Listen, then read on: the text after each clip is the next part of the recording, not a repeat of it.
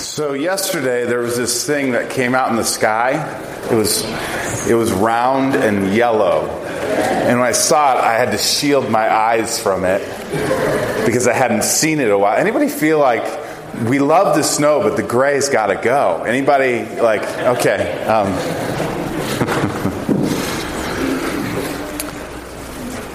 and that's not unconnected to our message this morning because uh, some of you had to put on sunglasses yesterday for the very first time in a while, correct?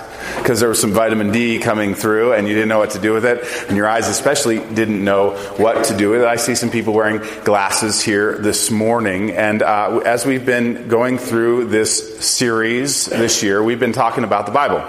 We've been talking about how do you read the Bible? How do you hear the Word of God? How do you listen to God's Word, His, His Scripture, the Word to us written down for us? How do we do that? And one of the things that I've been doing each week is giving you a tip, and, and the tip is connected to the sunshine and your sunglasses and uh, whatever glasses you might wear if you have them. And the listening to the Bible tip of the week is this read with Jesus colored lenses. Read your Bible with Jesus colored lenses. We'll circle back to this at the end of the sermon, but I want to make sure that you get this. When you read the Bible, it's really important to put what we'll call your Jesus colored sunglasses on, okay? As if you were going out in the bright sunshine and you needed some sunglasses. We want to read the Bible through a specific perspective, and that is through Jesus' perspective. We want to see where we can see Jesus in the text. I'll circle back that to that at the end of of the sermon this morning.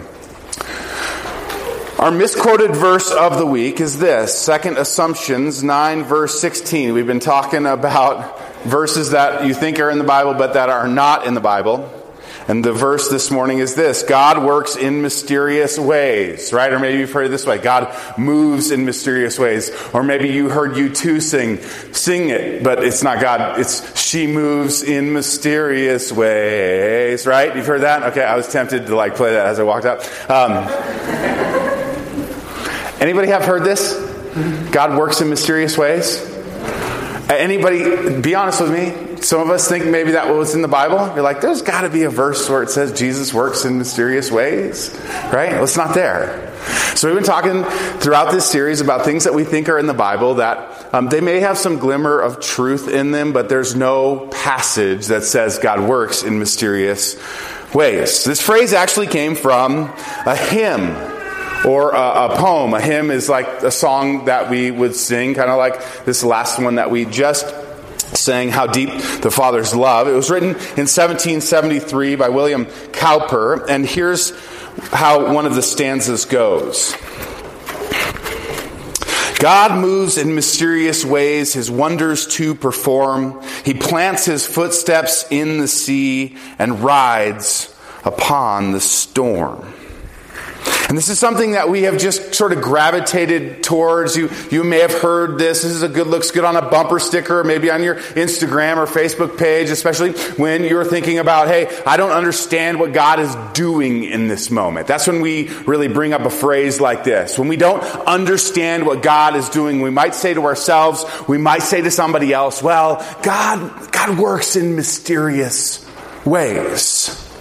Um, and the main reason we might feel like this, we, the main reason we may feel like God is mysterious is this. We aren't God.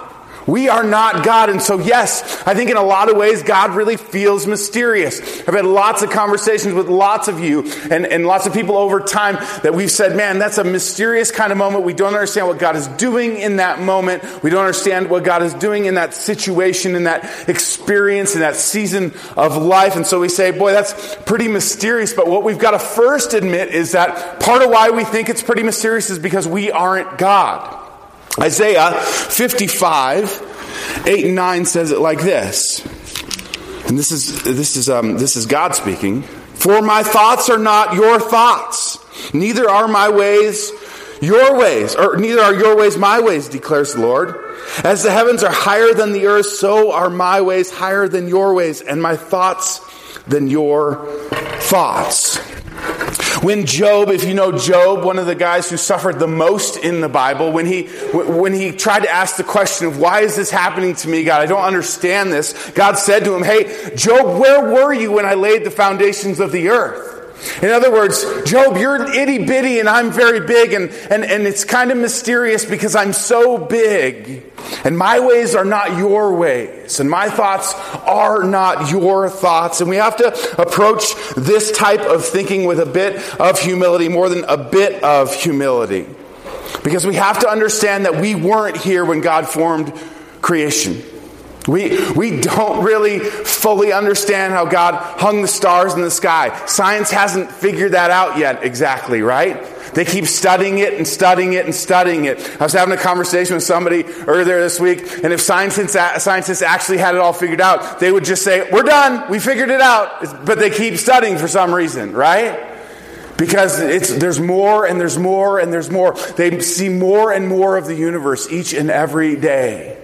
They're astounded by more things each and every day. The more that science advances, the more and more incredible this creation is. And the more we recognize that we are not God.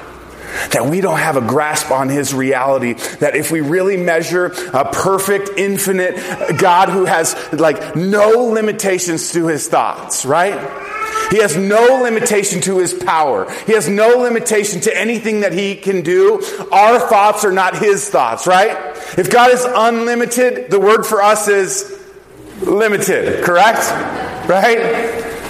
So we have to approach this with a, a, sense of humility, and, and we have to recognize first that, yes, there are probably some things that feel mysterious to us, but we're not God.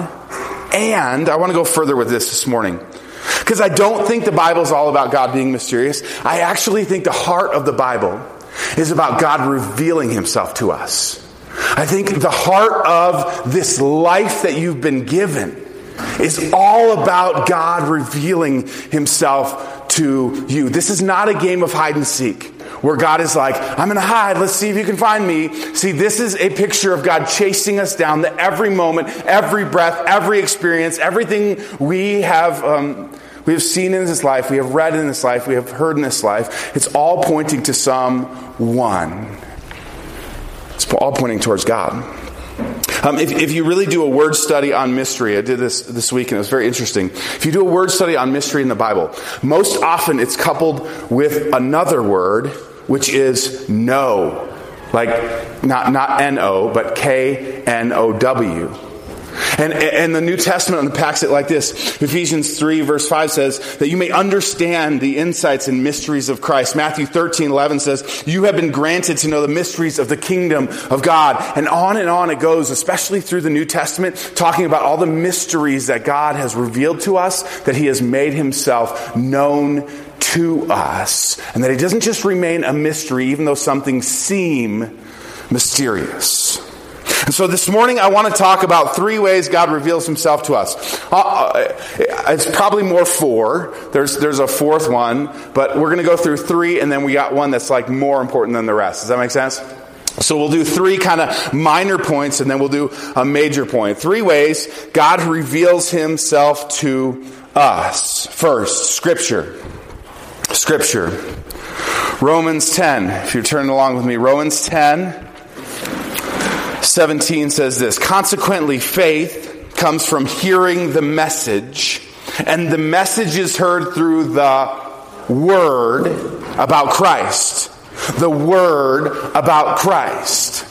See, Scripture is one of the most primary ways that God reveals Himself to us. The words of Scripture reveal the nature of God, who He is. And so it's important for us to gather around these words in this book, not just on Sunday, but each and every day of our lives. In Deuteronomy, um, right before the Ten Commandments, they talk about having the Word of God always before them.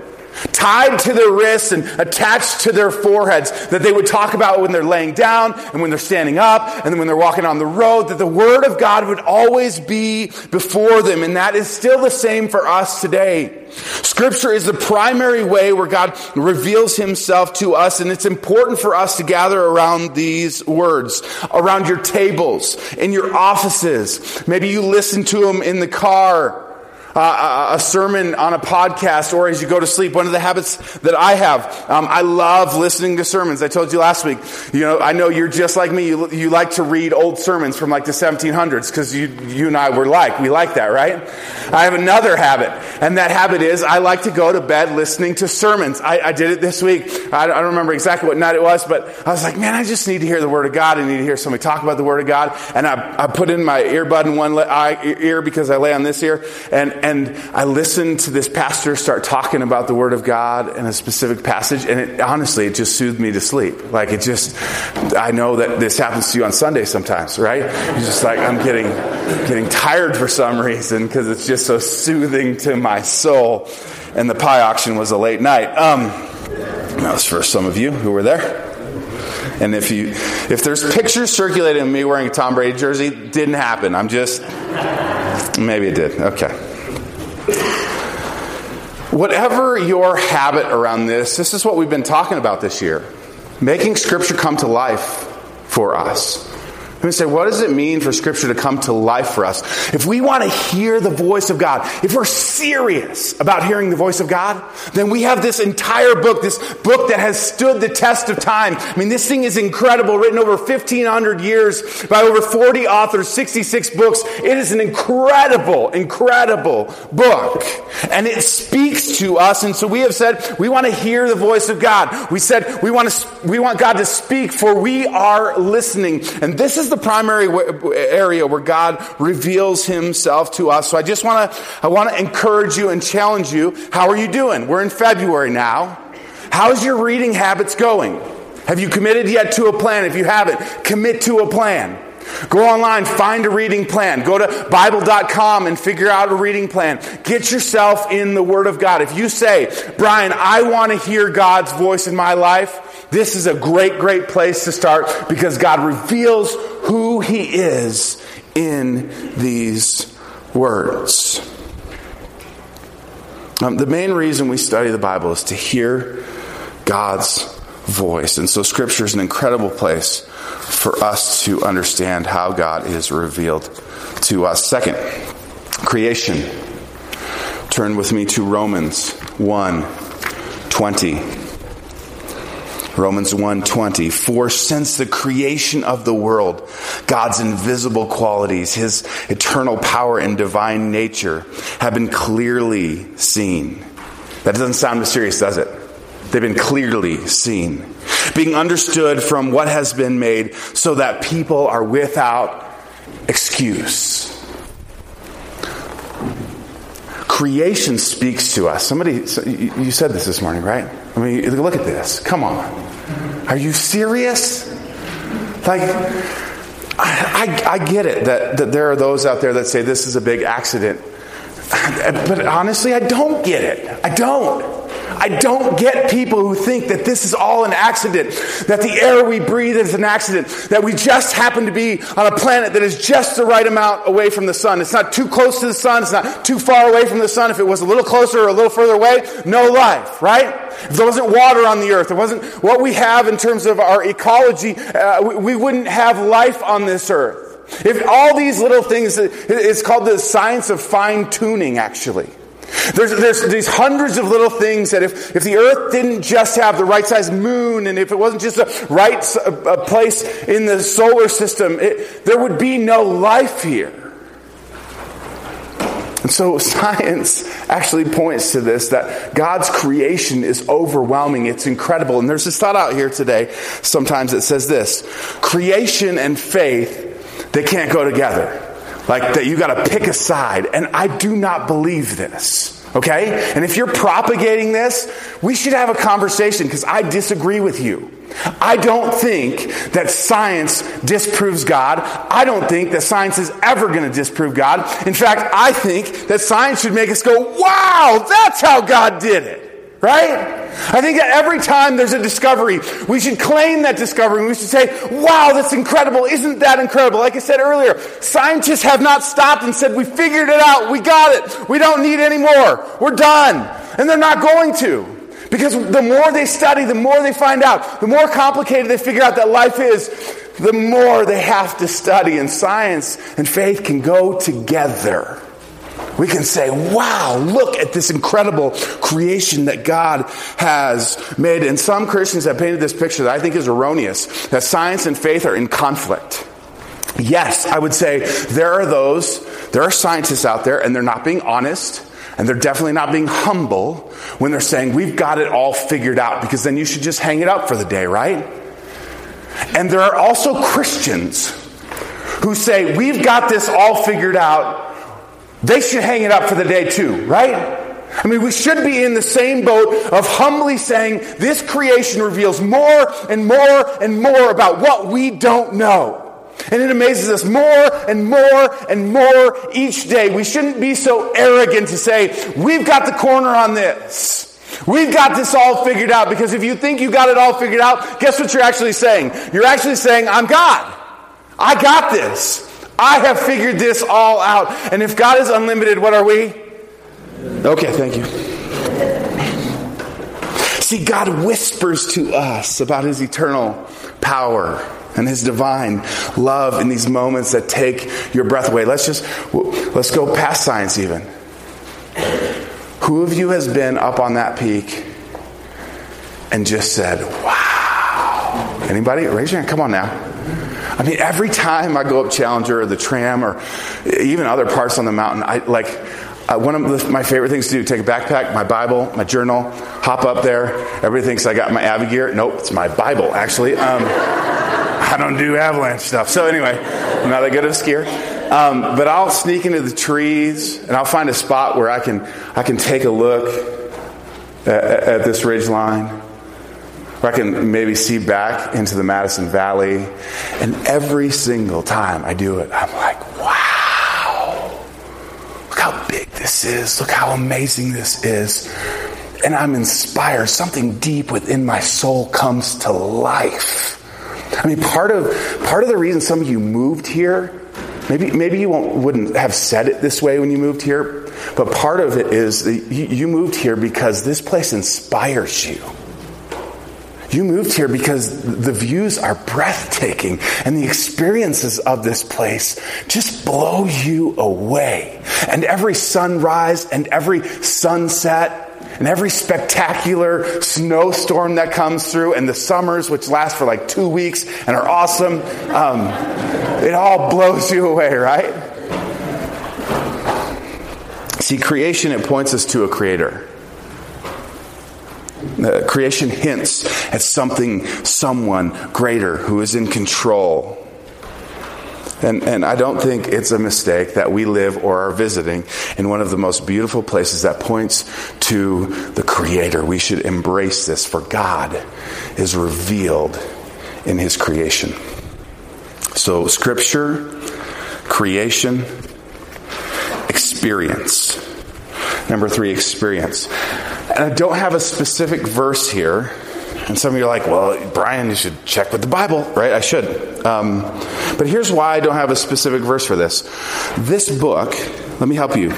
This book is filled with human experiences. It's filled with them. It's filled with stories and letters and poems and history and it's all connected to God and His people and His creation, right? And so, so I mean, you can take a guy like Abram. Abram is at the very beginning of the Bible in Genesis. And Abram, Abram's experience is this. Um, he's an old guy who has not had any children, so he has no legacy, he has no heir. And suddenly, these three strangers, these visitors who might be angels, might not be angels, come show up and say, Hey, your wife, Sarah, is going to have a baby. And they're like, Well, we're past the prime of that, my friend, right? Um, but if you know this story, Sarah gets pregnant with a baby, an heir, a legacy, and And one night God calls to Abram and says, Hey, come on out of your tent. I'm going to I'm gonna have you stare at the stars for a little bit. I'm going to have you think about counting the sand on the shore. I'm going to have you engage in this experience and look at this creation. And this is what he says to him I'm going to make your descendants like the stars in the sky and like, like the sand on the beach. You are going to have lasting descendants and they're going to be my people. In fact, I'm not going to I'm going to I'm going to I'm going to change your name to Abraham from Abram. I'm going to give you a new sense of identity. I'm going to put a new name on you. I'm going to rewrite your story. I'm going to ask you to do crazy things like leave the comfort of the country that you know and you love and go to a new place. I mean, this is just a, a, snippet of Abram's or Abraham's story. And the Bible is filled with stories of experience. It's filled with moments where God reveals himself to people, and either they respond or they don't. Right? Either they hear his voice or they don't. And here's where I would challenge you in this idea of experience. I think that every single thing in your life is meant to reveal God to you. You say, Brian, the hard things? Yes, the hard things. And, and I know, I'm aware that this is difficult to hear. I, I was, I was chatting with somebody, uh, and we were actually we were skiing together. It was fantastic. And we were talking about the sermon. And um, and I asked him, like, in your human experience, when are moments when God has become the most real to you? And, and um, one of the folks that I was skiing with, she said, um, in the really hard moments. I said, you need, okay, go further with that. Uh, now, this is somebody that has experienced incredible loss. It's her story to tell, so I'm not going to tell the whole story, but like big, big, big loss. Things that shouldn't happen, things that don't make sense, things that you might want to say, oh, God works in mysterious ways. And this is what she said. She said, over time, especially past the really hard season of life, God proved himself faithful to me. He never went anywhere, he never changed. When I was up, when I was down, wherever I was, he proved himself to be faithful to me in my human experience. And I think all the joys in this life and all the suffering in this life, all the beauty and all the pain, I think all of it is meant to reveal God to you. I think the relationships in your life are meant to point you to God. Now, in some of those ways, it's really hard. Sometimes it feels like you're getting hit with a two by four by God, correct? Right? But some, can we be honest? Some of us need to get hit by two by four, right? We just don't listen that good.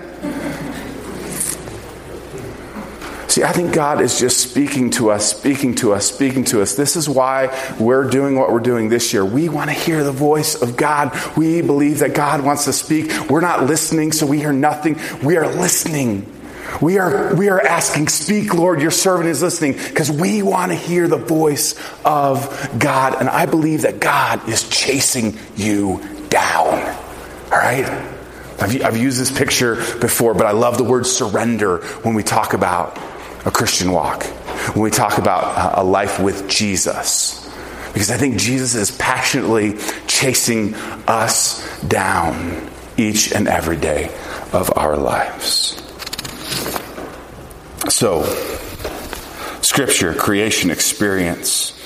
And then the biggest reveal of all is this Jesus. The biggest reveal of all is Jesus. Go with me to John.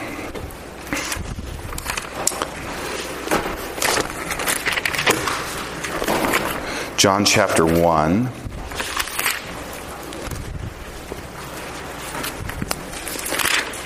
We'll go verse 18. But I'm, I'm going to actually start at, at the beginning. Um, John is probably my favorite gospel account of Jesus.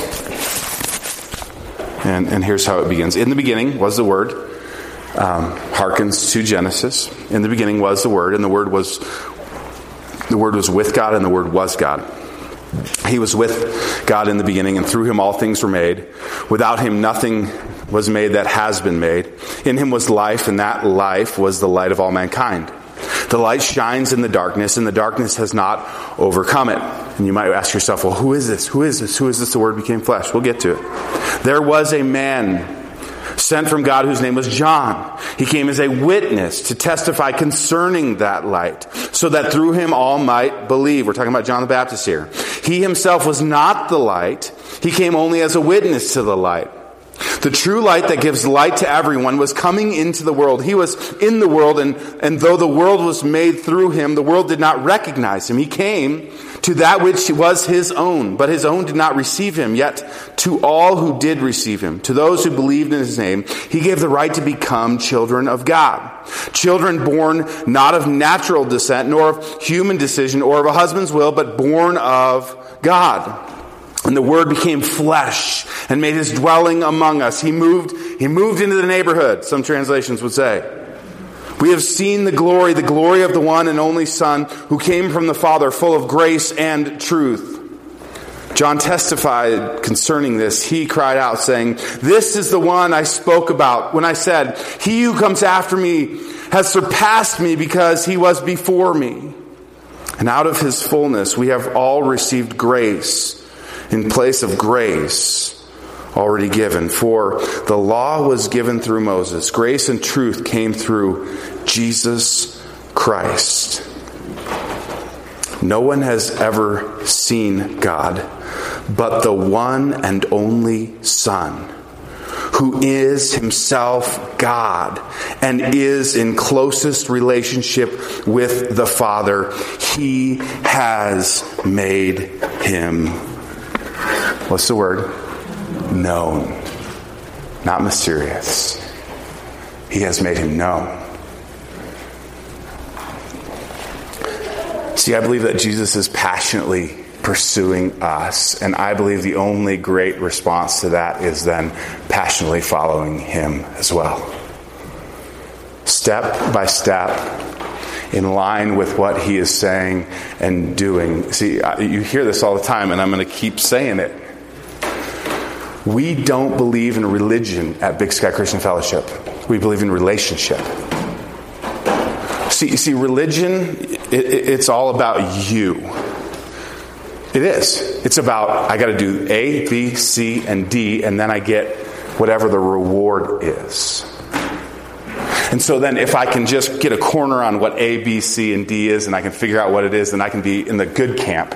And then I get to be the good kid, and then I get to have the good rewards. And all the people who don't follow A, B, C, and D, they're the bad kids who live in the bad camp, and they get the bad reward, right? That's religion. Relationship is much more complicated, complex, and beautiful than that. Jesus invites himself to be known and to know you. One of the deepest things we need in our lives, one of, one of the deepest desires of our hearts is to be known, truly known. Many of us walk around each and every day and we know that nobody actually knows us. That we walk around and, and we have a certain persona or we have a certain a personality or people know us for being a mom or a dad or working at this certain company and our identity gets kind of messy and we say, hey, do I, do I even know who I am? And the message, the good news is this Jesus knows you and He is God. He was there at the beginning of creation. He, he knew you before you knew yourself. When you were being knit together in your mother's womb, guess who was doing the knitting? Jesus. He knows everything about you and he wants to be in deep, uh, intimate relationship with you. And, and, and that might be scary. That might be scary. Like, if we be honest, one of our deep desires is to be known, but then there's this other desire in us to not be known. Because if you knew me, you may not love me. See, Jesus both knows you and he loves you. No one has seen God but the one and only Son, who is himself God, is in the closest, what's the word? Relationship with the Father. We are here because we are about relationship, relationship with each other and relationship with God. And so if you want to come to me with questions about, Brian, should I do this? Should I not do this? Should I hang out with these people? Should I not hang out with these people? You know what I'm going to often say to you is this. Why don't you go talk to Jesus about that? Because we're not talking about religion here. We're talking about a serious, honest, intimate, loving relationship with the creator of the universe. Here's the big idea. We're going to circle back to this. I said the listening to Bible tip of the week was read with Jesus colored glasses. Every time you open this book, you should look for Jesus. In every single story of this book, you should say, Where is Jesus? You, know, you got a Where's Waldo book, right? Remember those? You open it up, you're like, Where's Waldo? Where's Waldo? Where's Waldo? This is how you should read the Bible. This is how you should look at life. This is how you should look at creation. You should put Jesus glasses on and you say, Jesus, where are you today? In this conversation, where are you? In this business meeting, where are you? In this moment when I'm reading your word, where are you? In this moment when I'm praying to you, where are you, Jesus? Because I know that you want to be known. You have made yourself known. And to know Jesus is to know God. And my deepest desire for you is not that you would become better, more religious people. My deepest desire for all of us in this congregation and every congregation, honestly, every church, everywhere, would be that we would love and know Jesus better. To ask the worship team to come up and lead us in one last song. See, Jesus knows us. He puts himself on the line for us.